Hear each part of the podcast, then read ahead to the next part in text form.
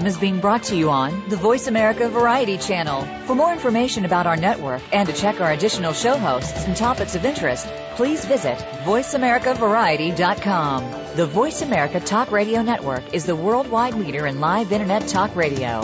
Visit VoiceAmerica.com. The views and ideas expressed on the following program are strictly those of the host or guests and do not necessarily reflect the views and ideas held by the Voice America Talk Radio Network, its staff, and management.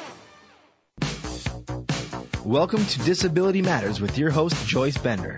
All comments, views, and opinions expressed on this show are solely those of the host, guest, and callers. Now, the host of Disability Matters, here's Joyce Bender. And welcome to the show. This is Joyce Bender, your guest and host. Well, I'm not the guest, I'm the host, but the guest is on the line with me.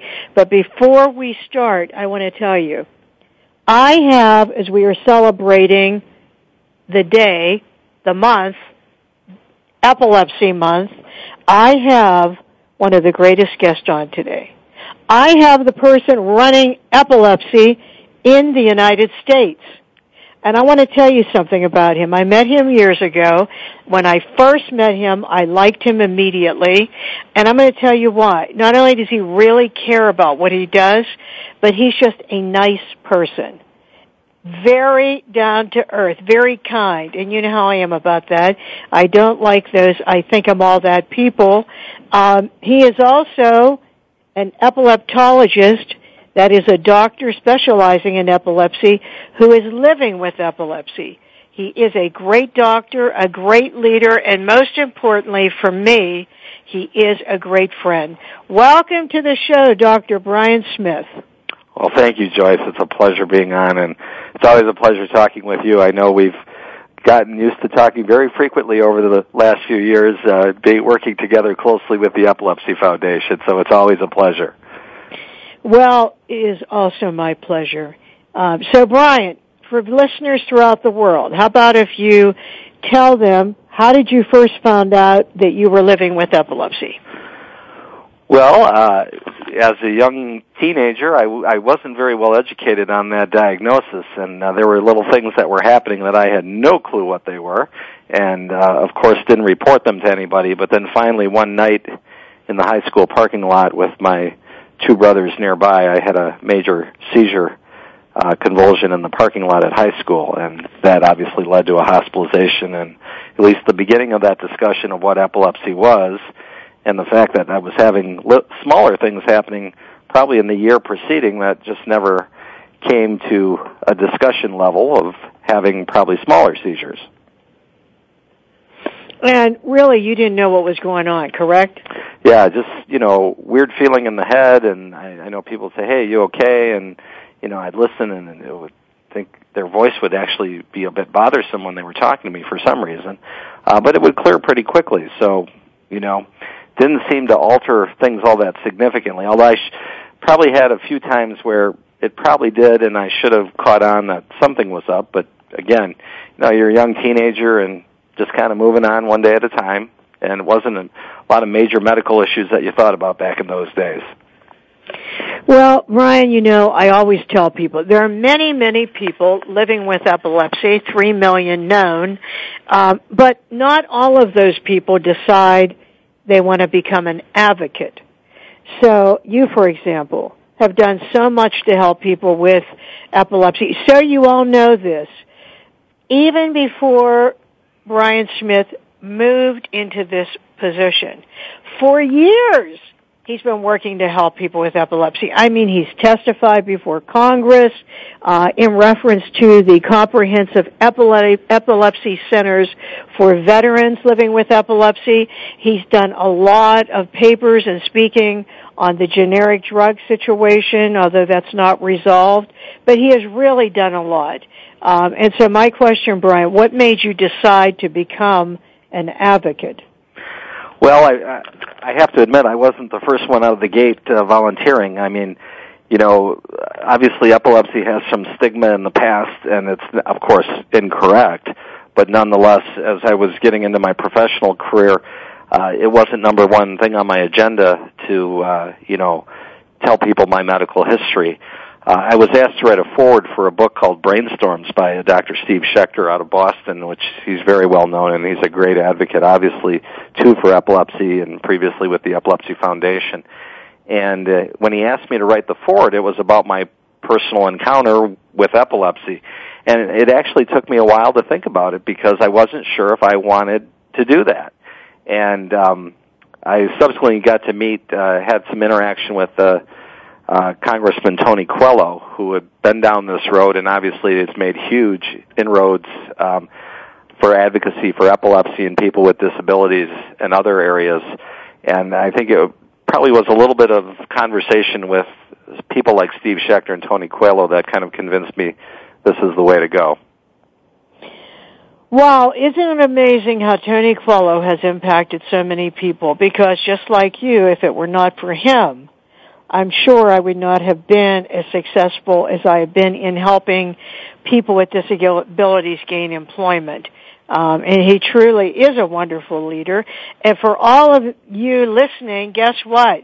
We feel like we've hit the gold mine because presently he is the interim CEO while we're out to find the CEO for the organization. And if you're wondering, how the heck could you ever get someone as famous as Tony to do this? Well, it's because that's how passionate he is about epilepsy and the Epilepsy Foundation. So we, are really lucky that we have him working with Brien, who is the chair. And how does that feel, Brien? How does that feel to be the top man in the country? well, it's an honor working with volunteers around the country you know, we all share the same mission for the Epilepsy Foundation. You know, you want to try to stop seizures, find a cure, overcome the challenges that are created by epilepsy. So it's really an honor being in that position and following, you know, in the footsteps of the Joyce Benders of the world who preceded me in that position. It's really, it's a great honor and I've learned a lot, obviously from you and Tony and others who uh, have been in that uh, arena over the last eight or nine years being part of the foundation board. Well, it truly is an honor, but sometimes it's hard to envision that you're running this company, the Epilepsy Foundation, and really, you know, you're like how, you know, you're the president. You're the person running all of this and the point person for the whole country for anything to do with quality of life or advocacy for people living with epilepsy. And I'm sure you did not envision that someday you would be doing that. No, that wasn't in the uh, original game plan either. I mean, it's funny how little things happen. Um, you know, from one month to the next that change your course a little bit. I mean, we see that with people affected by epilepsy and those involved in with the foundation. Uh, you know, that wasn't necessarily what their plan was, but then they had an experience or they interacted with certain people that really steered them in a direction that wasn't necessarily their game plan, but they're really happy they went in that direction. Right. Yeah, that's true of so many of us. That really is. And really, how long were you involved, Brien? With have you been involved with the foundation? Uh, it's been I, I uh, you know, I'm, I'm it's a little guess, but it's it's an eight to nine year window. I, w- I I did have some exposure at the local affiliate level beforehand, but it, I wasn't very actively involved at that point. There are obviously things in, from a clinical setting, being an epilepsy doctor developing a program was really the main priority at that point. Uh, but it also made me realize here I was an epilepsy specialist and I really didn't understand what the foundation had to offer and what, and I wasn't utilizing it enough. And I, I think that's unfortunately part of the problem right now is a number of the physicians who who do treat patients with epilepsy need to get a, a kind of a orientation to what's out there and and how we can help them and and how they can help us as you know we try to help everybody who has epilepsy or a family member with that. Right. And Brien was talking about the affiliates. You know, we have chapters, whatever you want to call it, offices across the United States. And if you're living in a city and you don't know how or where to find that, go to epilepsyfoundation.org and we have that on the website. And then, if there still isn't anything close to you, get in touch with us at the national office, epilepsyfoundation.org, and, you know, we will be sure to help you. It is so important to get involved at the ground level from the beginning uh, with people that really care about you because it will make a difference. And as Brien said, I know there are people you know, let alone not knowing about the Epilepsy Foundation. I know there are people that don't even know about the epilepsy chapter in their city. Don't you agree with that, Brien? Yeah, I, I would definitely agree with that. I, you know, we do have a network, and that network reaches far and wide. Um, but obviously, at certain points, it's not well known to those um, consumers or patients or families uh, because obviously there's not going to be a billboard everywhere, and they're not necessarily being directed down that road. So we need to try to get the word out a little bit more. And and there are still some areas in the country that are not not covered, and uh, there's clearly an interest in promoting that. But just like with any nonprofit, it requires some support, it requires some personnel, and so that's what we're trying to move towards, so we can really cover everyone in the United States who has this condition. Okay. Well, uh, Brien, I think we have a caller on the line. Uh, are you on the line, Jenny? Yes, Joyce, I am on the line. Hello, Joyce and Brien. How are you today? I'm doing good, Jenny. How about you? I'm doing just fine. I'm doing great. Thanks for asking. It's it's uh, great hearing from both of you, and uh, Brien, I just want to applaud uh, everything you're doing. Uh, to have a doctor who has epilepsy getting involved is uh, just a wonderful thing. As Joyce knows my story, uh, my son had epilepsy, and uh, I also have epilepsy, and my son is the one that got me involved in uh, advocacy. Well, that's great that you became involved, and so you've got that personal touch. You you've yes. been you've been there. And he actually challenged me to become in, involved in in advocacy at the age of 10. He told me, um, Mom, you always told me that even my epilepsy could be used for something good. Prove it. Wow, that's and, that's quite uh, a challenge. I, I looked online and found the the uh, Kids Speak Up program. That is great. And uh, so we went down and started becoming active advocates, and uh, it, got me to be involved. And uh, and excuse me, Jenny, Brien. Brien, two things I want to tell you about Jenny, uh, who lives in Connecticut. One is her son was on the cover of Epilepsy USA with Tony Coelho. How how old was he then, Jenny? He was ten. 10 years old. And on one of, uh, when Tony was on this show, and I had no idea he was going to do this, he said, I'm sitting in my office and I'm looking at this picture of Sam, that's his, that was his name, Sam Miller. And Brien, you met him at the National Walk. You met, you met, uh, Sam. Okay. And, yes. Okay. Yeah, and he's the young man that, as you know, I could not talk about this for a long time, but was terribly bullied when he was growing up about the epilepsy and other issues and really went into a depression and sadly uh in May of you know this recent May he committed suicide. Yes. Yes. And and it has been so such an impact on me that we, the Bender Lead On team, have created the Sam Miller Award for a young person who becomes an advocate. Um, and Jenny, tell tell our listeners what you started.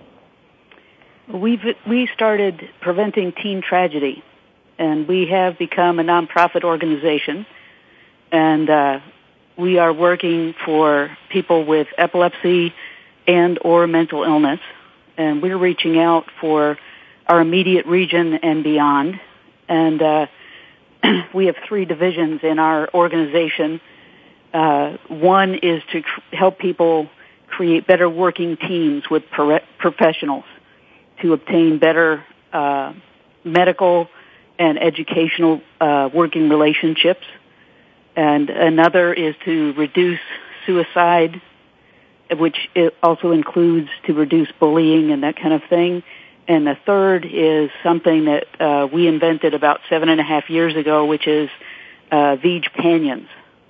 I uh, use dolls and, and stuffed animals and that kind of thing, and uh, free of charge have been out of pocket sending uh, little dolls and stuffed animals to people going into long-term EEGs or any kind of long-term testing specifically for epilepsy. And uh, I put leads on the, the little dolls, or um, we've created VNS and brain surgery dolls, or whatever the patient is going in for. And we've sent them into five different countries, and um, I think almost every state. And uh, we've done about uh, 280 last count, I think. And uh, we send these out to patients around the country. And uh, we're continuing to do these. And now this is part of PTT, our new organization. And uh, we'll continue to do this in Sam's name. And we use the name Preventing Teen Tragedy after Sam's second suicide attempt when he was about, his, his attempts, first two were at 15. A year later, he uh, created a T-shirt company called Preventing Teen Tragedy, and for a year he made these different T-shirts out of his own design and sold them. And uh, he could no longer do it. After about a year, his depression crashed back in on him. But we're using his ideas, his artwork, and we're selling T-shirts. And Brien, and, those uh, dolls, I have some of them sitting right here in my office right now, uh-huh. have like little, you know, like a little EG Right. and on their head. And why Jenny did this is they're really cute and sort of like to make um, a a child going through issues with this feel more like this is no big deal. Do you know what I mean? Right. Yeah, it's it's it's ground it's an area that they're not aware of. They haven't necessarily been exposed to the prolonged monitoring like that, and the, Right. I'm sure you're bringing down anxiety levels across the board in doing that. That's, yeah, and that's she what we're is, trying and to that is do, and to bring she is such an comfort to the awesome patients, uh, as well as the education and uh, some uh, something for comfort for the child and uh, the education aspect, and the, the child can talk to the doll or the therapy aspect.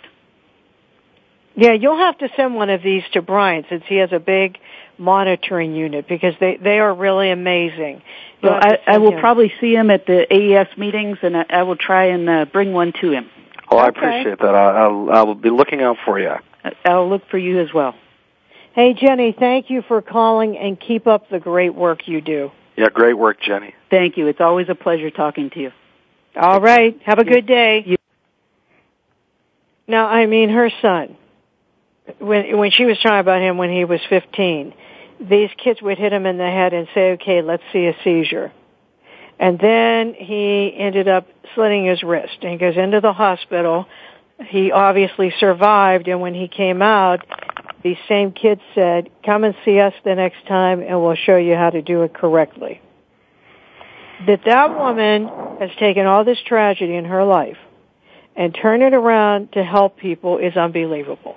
Yeah, it's it's amazing. I mean, uh, you know, depression is very common with people with epilepsy, and you know, there are a lot of people who view that well as a weakness, and it really has nothing to do with that. I mean, uh, we've come a long way in understanding uh, some of the um, m- mental health problems associated with epilepsy, and just understanding mental health problems in general. And you know, when you have chemicals in the brain that are imbalanced, that's why various medications can work because you're trying to put that balance back together.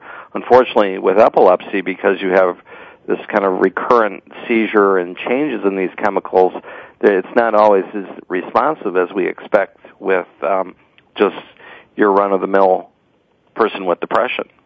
Right, right.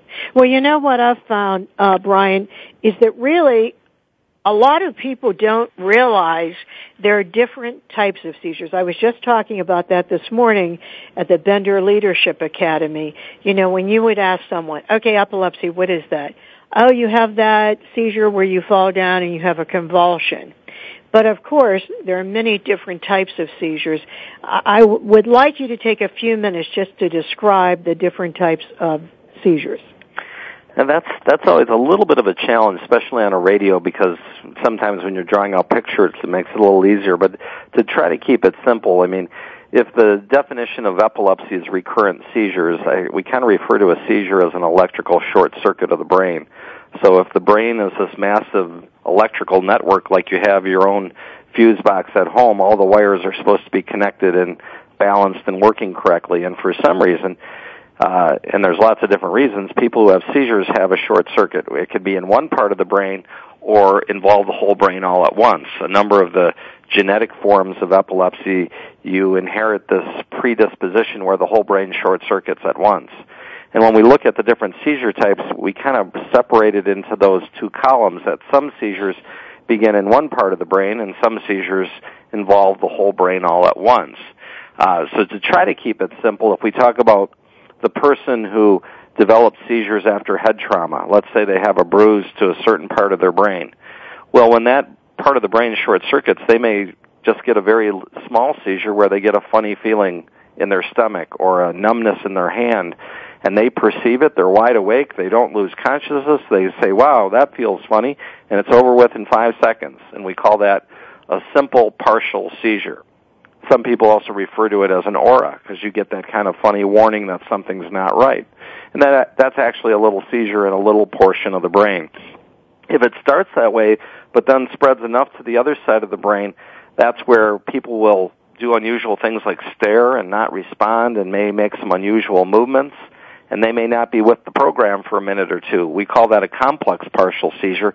It started in one part of the brain but then spread enough to the other side to alter consciousness. So they, they won't remember what you told them when you're talking to them even though they're kind of looking right back at you and not necessarily looking like they're having a major seizure. So you have a simple partial, which can then become a complex partial. And the third type, when we talk about partial seizures, is it starts in one area but then spreads to the whole brain and that looks like a grand mal seizure, and we call that a partial seizure with secondary generalization. So all three seizure types may have started in the same area, but they look quite different depending on how they spread. A lot of times people who have seizures coming from one part of the brain will get a warning. Not all the time because sometimes it spreads too quickly and they don't even perceive the warning. On the other side of the track, we talk about generalized seizures or generalized epilepsy patients don't usually get a warning because the whole brain is short circuiting at once. And the three most common types of seizures under that category are uh, what we re- referred to in the past as petit mal seizures or absent seizures. This is where you can have a child standing in front of class saying, I pledge allegiance to the, and they just stop what they're saying. And then about five seconds later, they start right back up again. It's like someone turned the lights on and lights off, or lights off and lights on very quickly and they're back to normal. So we call those absence or petit mal seizures. They don't fall to the ground. They just kind of have this brief period where they're not responding. And they may have a little bit of flutter of their eyes. There's another form called a myoclonic seizure, which almost looks like a brief jerk. All of a sudden, usually more so in the morning where you have this brief jerk, it may be both your arms, it may be one arm, it may be your whole body. You might spill the coffee, drop your juice, throw your toothbrush and it's over with as quick as it starts. Both of those types are generalized seizures because the EEG shows the whole brain short circuiting at once. And then the third type we call the grand mal seizure or generalized tonic-clonic seizure looks like the one I described on the other side, that partial seizure with secondary generalization, because it involves the whole brain. You can have someone who all of a sudden they may yell out or they just get stiff and fall to the ground. They get stiff and jerk and may bite their tongue, lose control of their urine they're unconscious for a few minutes, and then they start coming around. Um, and again, we've referred that to a, as a grand mal seizure. So that's kind of, and unfortunately, the ones that start in one part of the brain sometimes can look like the type that start at the whole brain, and it's not always easy to make that distinction. We haven't even talked about the seizure types that are in the more complex syndromes and a lot of the pediatric syndromes where they can have a very rough course and they can have different types of seizures that um, carry risk. You've heard of the atonic seizure um, or the drop attack, where someone just falls right to the ground without warning and may hit their head. So there's more. There's a few more seizure types in some, especially in some of these pediatric syndromes, but they can also go into adulthood that probably get less attention, but they can be just as significant also. And thank you, Brien. The main thing I want all of you to understand is as you can see, there are many types of seizures, And number two is it's not like some textbook, this is exactly what it's going to be like. I myself had a seizure in December of this past year that was a complex partial seizure, yet it wasn't exactly what Brien was saying, but that's because, as Brien, Brien will tell you, there are variations on the seizures. You know, it's different, can be different with everyone. The feeling, you know, maybe you hear something, you know, maybe you have a funny taste. Like me, I get an illness or feel sick in my stomach, but my point is that there is no such thing as this is exactly what it's going to be like.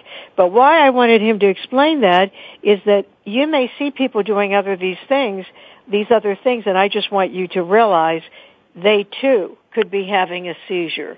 Um, do you think that's pretty accurate what I just said, Brien? Oh, sure. I mean, there's literally textbooks written just on the different types of seizures. I mean, and we're talking these are hundreds of pages that would take you literally days to read because the concept that you have to remember is every brain is different and how that brain has been injured or affected to cause seizures is going to be different. And then where that seizure starts and how it spreads will be different. So you can imagine there's literally uh, thousands of types of seizures one person could have depending on where it's short circuiting and how it's spreading. So a lot of times they will fall into categories that we recognize pretty easily, but every day after doing this for 20 years, I'll see patients that I've never seen that before or I've never heard of that type before. And so you you've got to keep a very open mind. Right. And again, if you have questions about this, epilepsyfoundation.org or go to the chapter or affiliate in your city and talk to someone there, but make sure that you get an accurate assessment by going to a doctor because there isn't any of us that could diagnose any of this properly. You really need to have an expert, which we'll be talking about in a little bit. But as you can see, I have a real expert on the show today. He is the chair of the National Epilepsy Foundation of America. He is an epileptologist. He's an advocate. He is just a great person that I've been blessed to work with, Dr. Brien Smith. We will be right back after the break. If you just joined us, Dr. Brien Smith, Epilepsy Foundation. We'll be right back with Brien.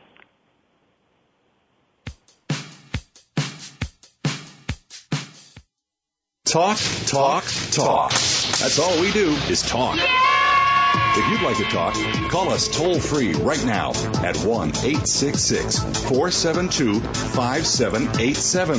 1 866 472 5787. That's it. That's it. VoiceAmerica.com. How has your belief system been formed? Has it been based on others telling you what to believe? Do you desire to make changes in your life that you know will bring you deeper fulfillment? Tune in to The Ripple Effect with Catherine Cloward for your weekly dose of inspiration and encouragement.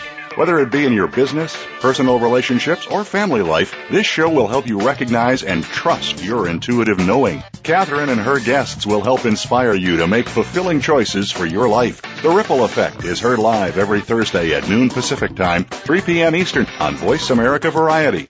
Hi, I'm Greg Grunberg from the TV show Heroes.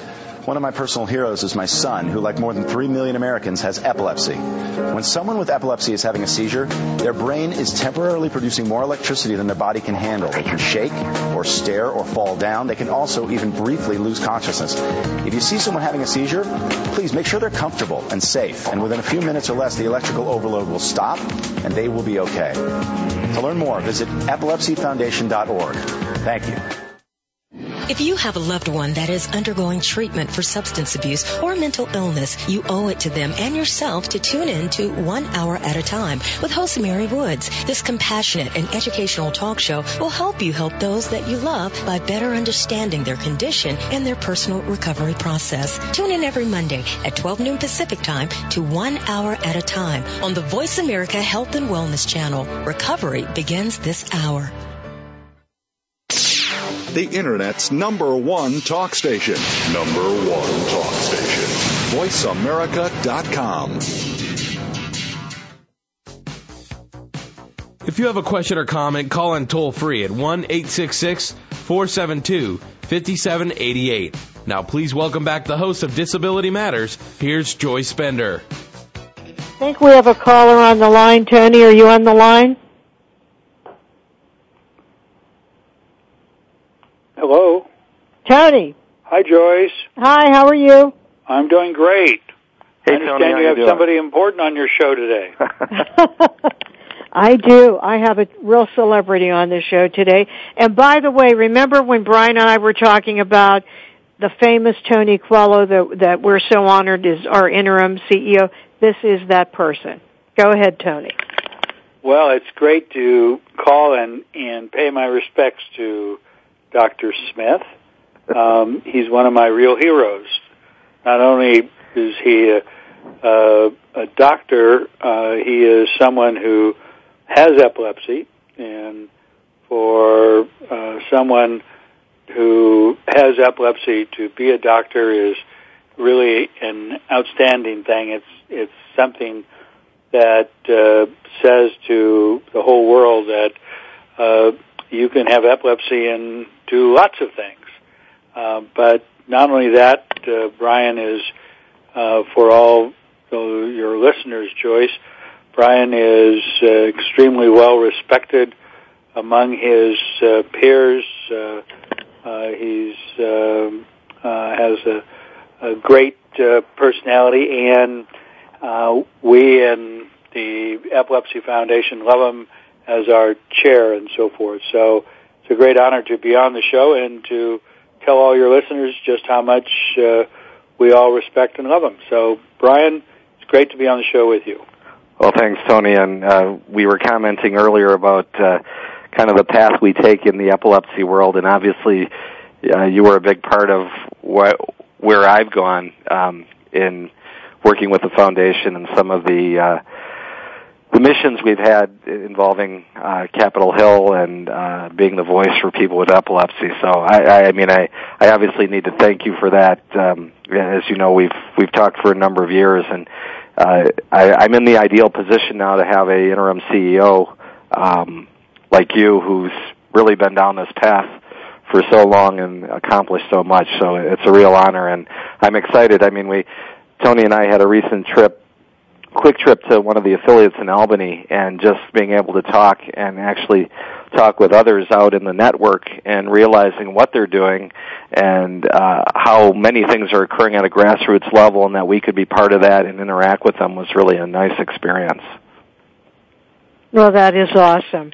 And Tony, I so much appreciate you calling in. No, it's it's always a pleasure to call in, Joyce, to your programs when when you have uh, such outstanding guests, and it's really an honor to call in when Brien's on your show. I, he's, as I said, one of my heroes. So, Brien, good luck to you on on the show today, and good luck to you, General. So, love you guys. Talk Thank to you you, later. Tony. Thanks, Tony. Bye bye. Bye bye. Well, well, I'll tell you what, Brien, we got several callers on the line, so I'm going to just go ahead. Judy, are you on the line? line. How are you? Hi, Judy, how are How are you? you? Good. Brien, how are you doing? Pretty good. Thank you very much. Um, you know, I was interesting when you were talking about uh, families um, today. Um, it just so happened that yesterday, uh, a mother of a child that uh, we were very close with when she was having seizures, uh, she sent me a picture of her daughter, uh, Gretchen, and um, who is now graduated from college and is living in um, Chicago and had her own art show. She's an artist, and uh, and I remember this little girl from when she was 12 years old and first having seizures and how afraid she was, and she was misdiagnosed and all that sort of thing. So we were really, you know, there for the family, and and they were very supportive of of you know advocating for uh, funding for for the Epilepsy Foundation. So um, I when I wrote to her and told her how beautiful I thought uh, uh, that Gretchen looked, uh, and she wrote back and she said, Gretchen's, Gretchen's illness took so much out of me. I barely survived epi- epilepsy. Colleen didn't have a mother during that time. I was taking Mm. care of Gretchen. She practically raised herself this horrible seven years. I owed myself, the kids, and Brad a fully intact woman. I lost my job trying to take care of Gretchen.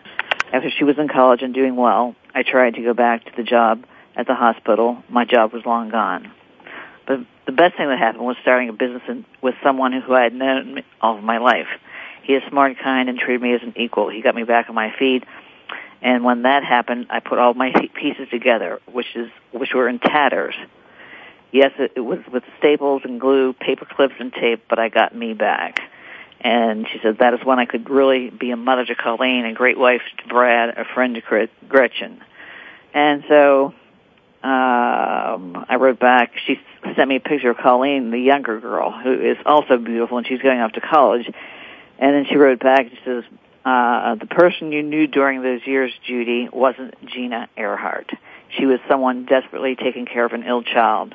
Only you and your staff and others who take care of those with a chronic illness have even a glimpse into the life of a family ripped apart by this type of thing." And then she goes on to say how happy she is now. But, you know, during that time that I knew her, I mean, she was driven and she was caring, but, but now she's telling me that, you know, that she was not the woman who she is. I mean, that she's now a happy, healthy, altogether person and that epilepsy is not, just doesn't happen to the one person in the family that has epilepsy, but it happens to the whole family. You know, like she said, she took care of her daughter so much that she ignored taking care of you know, her other daughter, and I'm sure that her husband lacked some attention in there too. So chronic illnesses really are a family disability. You're you're right, uh, and and these are the kind of things that we don't see in the statistics, and no one really pays a lot of attention to, because you're not you're not sitting there at the dinner table watching family dynamics every day. You see the patient and the family in the clinic for 20 minutes, and right.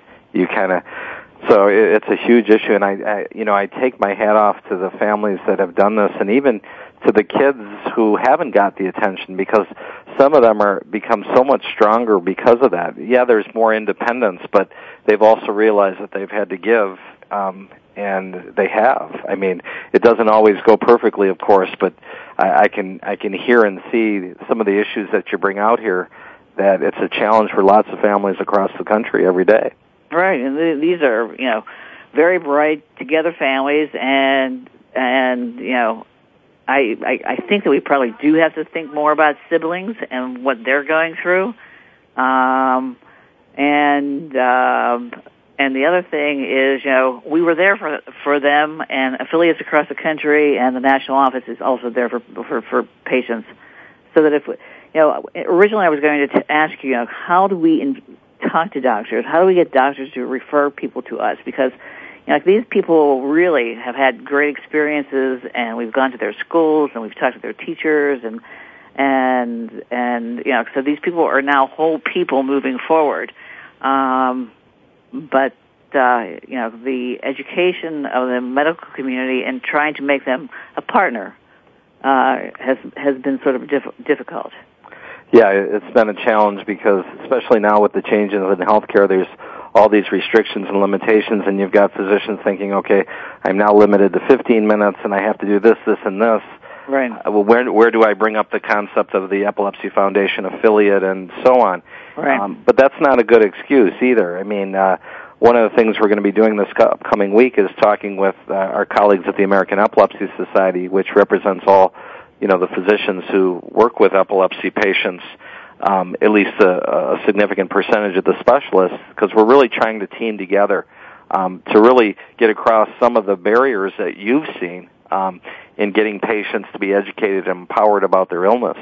Um, right, so, and you know we're the perfect partner to go with you. And in the beginning, it might take a little bit more time to tell them about you know like an affiliate that's out there, but in the end, you know they're we could take so much of that responsibility off of you so that you, because you do have a limited amount of time to see the patients, and we are the people who work within the school systems and work with people who are bullying other people and educate, you know, children. We probably educated 3,000 students uh, in September and October of this year about what, you know, seizure recognition and first aid, and you know, just just trying to take that uh, mystery away from what epilepsy is and is not. Sure. No, those are those are great points, and I, I I appreciate all the work you've done um, with the foundation. I mean, obviously your affiliate is considered one of the premier ones across the country, and the work that you've done specifically, not only at your affiliate, but we're working with the national office and those of us on the board to really create, you know, a level of national harmony to get that mission across. It's been great, and we really appreciate it. Yeah, Well, Judy, I appreciate do. everything that you do, both of you. And I know you have a lot of people waiting to talk to you, Brien. So I just wanted to share that one story with you um, and tell you how great we all think you are. And Joyce, you know you are right up there. Oh, Judy, thank you, thank you. for Congratulations on your your your leading team. All right, thank Thanks you. a lot, Judy. Thank you, Bye-bye. Judy. You're Bye-bye. awesome. All right, I think we have a couple more callers here. Art, are you on the line?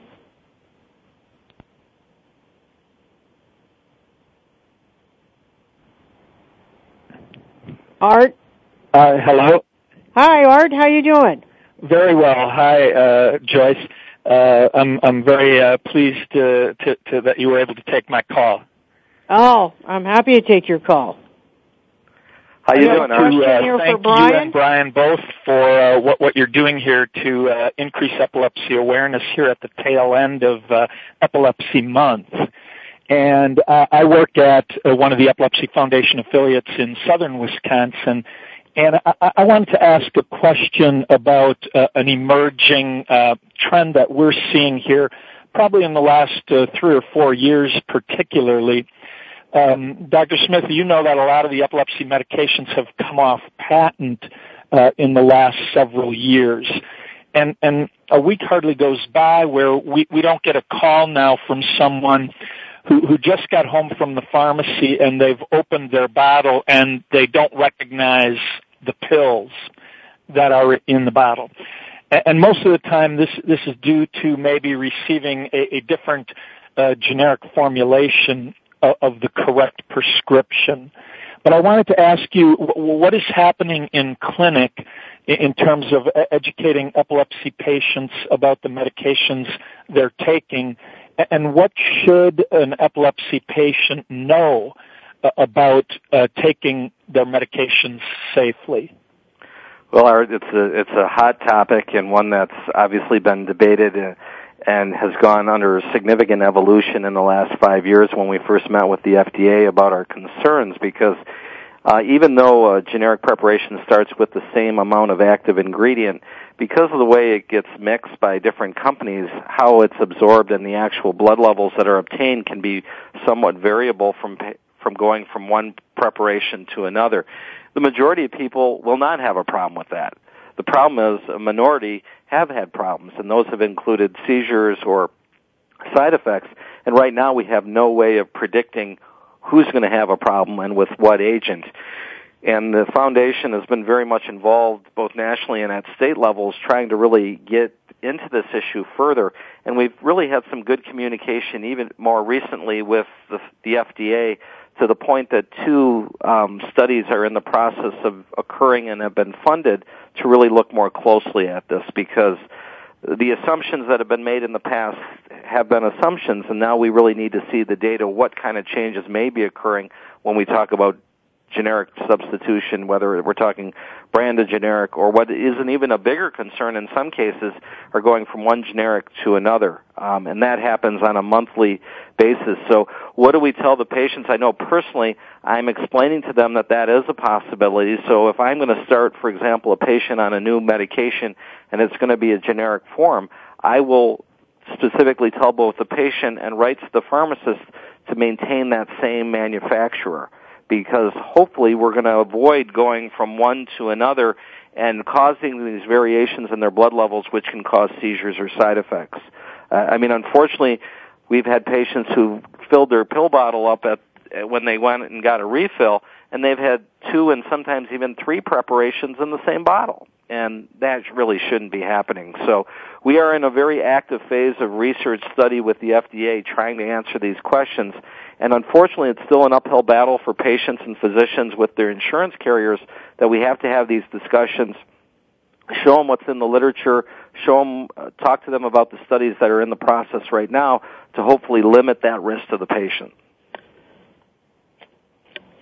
Uh, thank yeah, you. That is uh, I appreciate that, and uh, and I, I I think that uh, uh, it, it, I'm hopeful that some of these studies will actually uh, result in some some uh, uh, policy changes uh, that will help ensure uh, the safety of patients with epilepsy.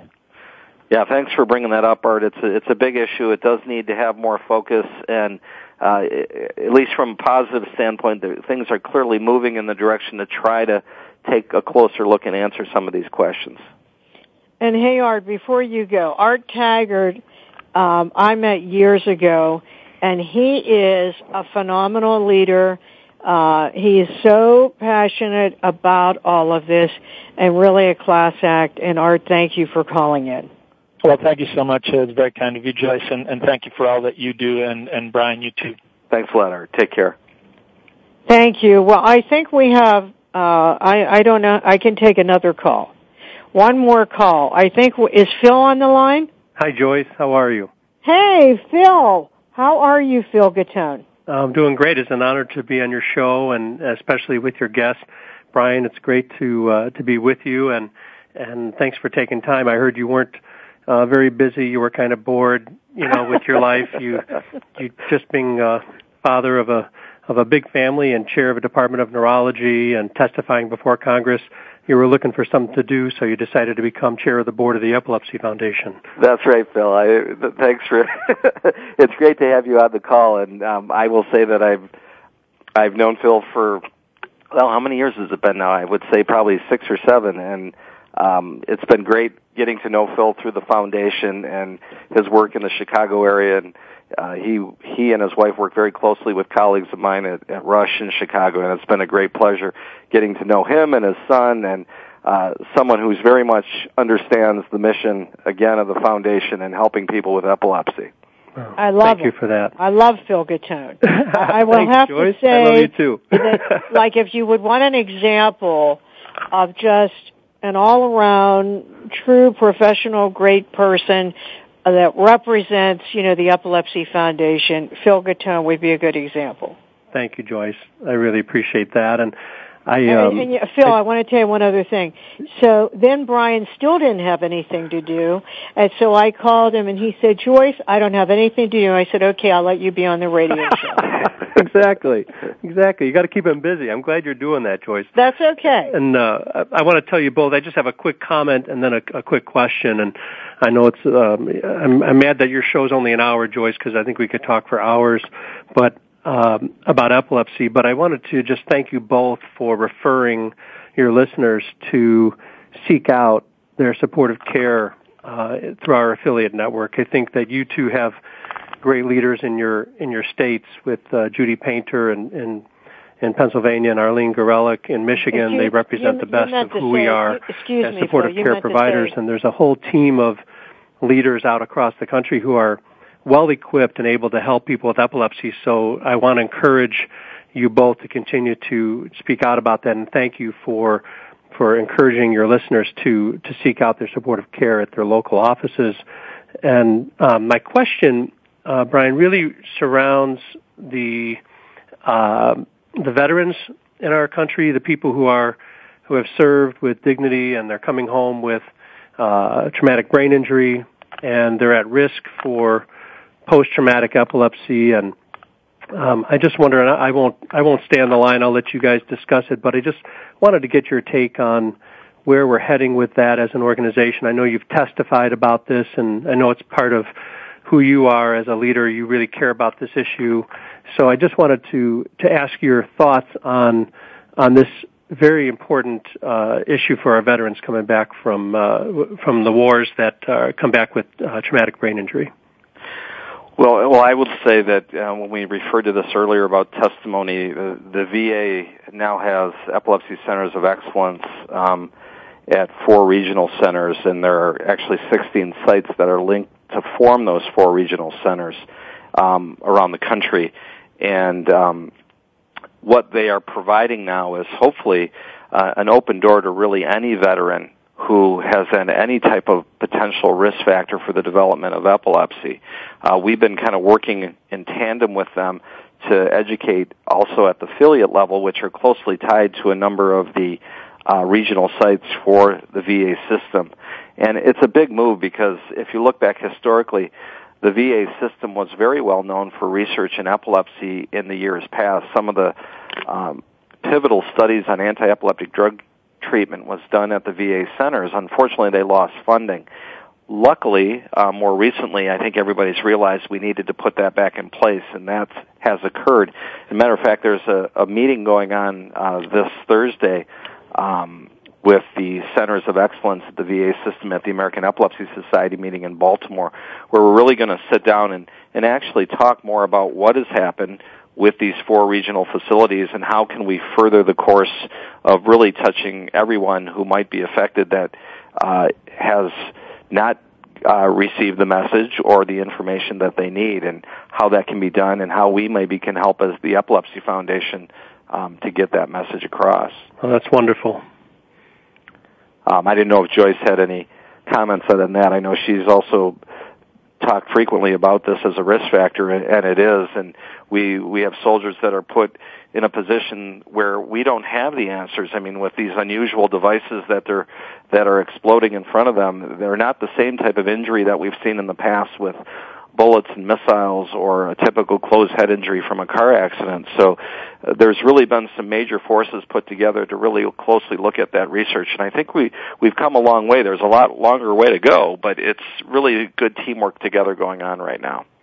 Well, you're exactly right, Brian, because with uh, the major uh, weapon being IEDs and you know suicide bombs and uh, I mean this is the major uh, weapon of war in Iraq and Afghanistan. Therefore, you have many people that come back with traumatic brain injury.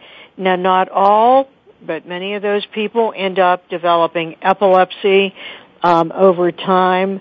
And sadly, many of our veterans coming back from Iraq and Afghanistan are homeless, which is shameful that someone would go over there and be willing to give up their life for you and then we can't hire them when they come back. But we really need these, uh, the work that Brien has done with these comprehensive centers, uh, Phil, you are so right, bringing all of that up. And I, I, I would encourage all of you, whether it's your local affiliate, such as Phil's in Chicago, or the National Foundation, wherever it is, make a contribution because we can't help others unless you're helping us help others. And Phil, thank you so much for calling in. Thank you both. Take, Take care. care, Phil. Well, I must say, Brien, that you're one of the few guests I've had on where I could not get through half the questions because so many people were calling in. And may I say, sorry I can't take any more calls, but we only have a couple minutes left. As you can see, we have a great affiliates in the United States. Yes, we do. We've got, I mean, 50 affiliates across the country that are pivotal in getting that message um, to everybody in every neighborhood, and we need to be having them all work together. Uh, they've done a great job in helping each other out, and we're trying to help coordinate some of those efforts through the national office also. And it's just it's a great time to grow um, with uh, hands together to really support patients with epilepsy. Well, Brien, we only have a couple minutes before that we close the show, but I did want to ask you, do you have a message to leave with our listeners? Well, when I see patients every day and when I see that they haven't necessarily gotten the word, uh, you know, we talk about educating and becoming empowered. And so what I would really suggest to really every listener is to try to reach out and, and get that message. I mean, find out about the condition, find out what you can do. Um, you know, the, when people talk about epilepsy, the the problem that you see is some people just say, "Well, gee, should I be embarrassed about this? Should I be embarrassed about talking about that I have this condition?" The brain is like any other organ; it can get injured um, from this, from that. It doesn't matter the cause. It doesn't imply a weakness. It doesn't imply some abnormality that you are just some weird person. That's not the case at all. And uh, so we really need people to step up. Don't hesitate to talk about this. Educate others because the more we educate, the more people understand, the more appropriate intervention occurs when people have seizures. And the more we get the word out, hopefully the more support we're going to get from around the country to improve research and to hopefully find a cure. Um, yes, and Brien, before we end, I want to say two things. First of all, if you are talking to a doctor, I have to suggest you go directly to a neurologist, but preferably to a neurologist that specializes in epilepsy. Nothing against our primary care physicians, but this is such a specialized uh, disability. Go. Go to a neurologist, again, preferably uh, an epileptologist, which is a neurologist with a specialty in epilepsy. And with that, Brien, thank you for what you're doing in this country. You are awesome. Thank you so much. Thanks, Joyce, for having me on board. It's always an honor to talk with you and be on your program and follow in your footsteps. So I really appreciate it. All right, and we end the show with a quote from a famous leader. And since this is Epilepsy Month, it's going to be Alan Faneca, former Pittsburgh Steeler, who when talking about his epilepsy said, epilepsy has not limit, limited me and will not limit me. This is Joyce Bender, America's Voice where disability matters at voiceamerica.com. See you next week. Voice America would like to thank you for tuning in. Please join us next Tuesday at 11 a.m. Pacific Time for another installment of Disability Matters right here on the internet leader in talk radio, voiceamerica.com.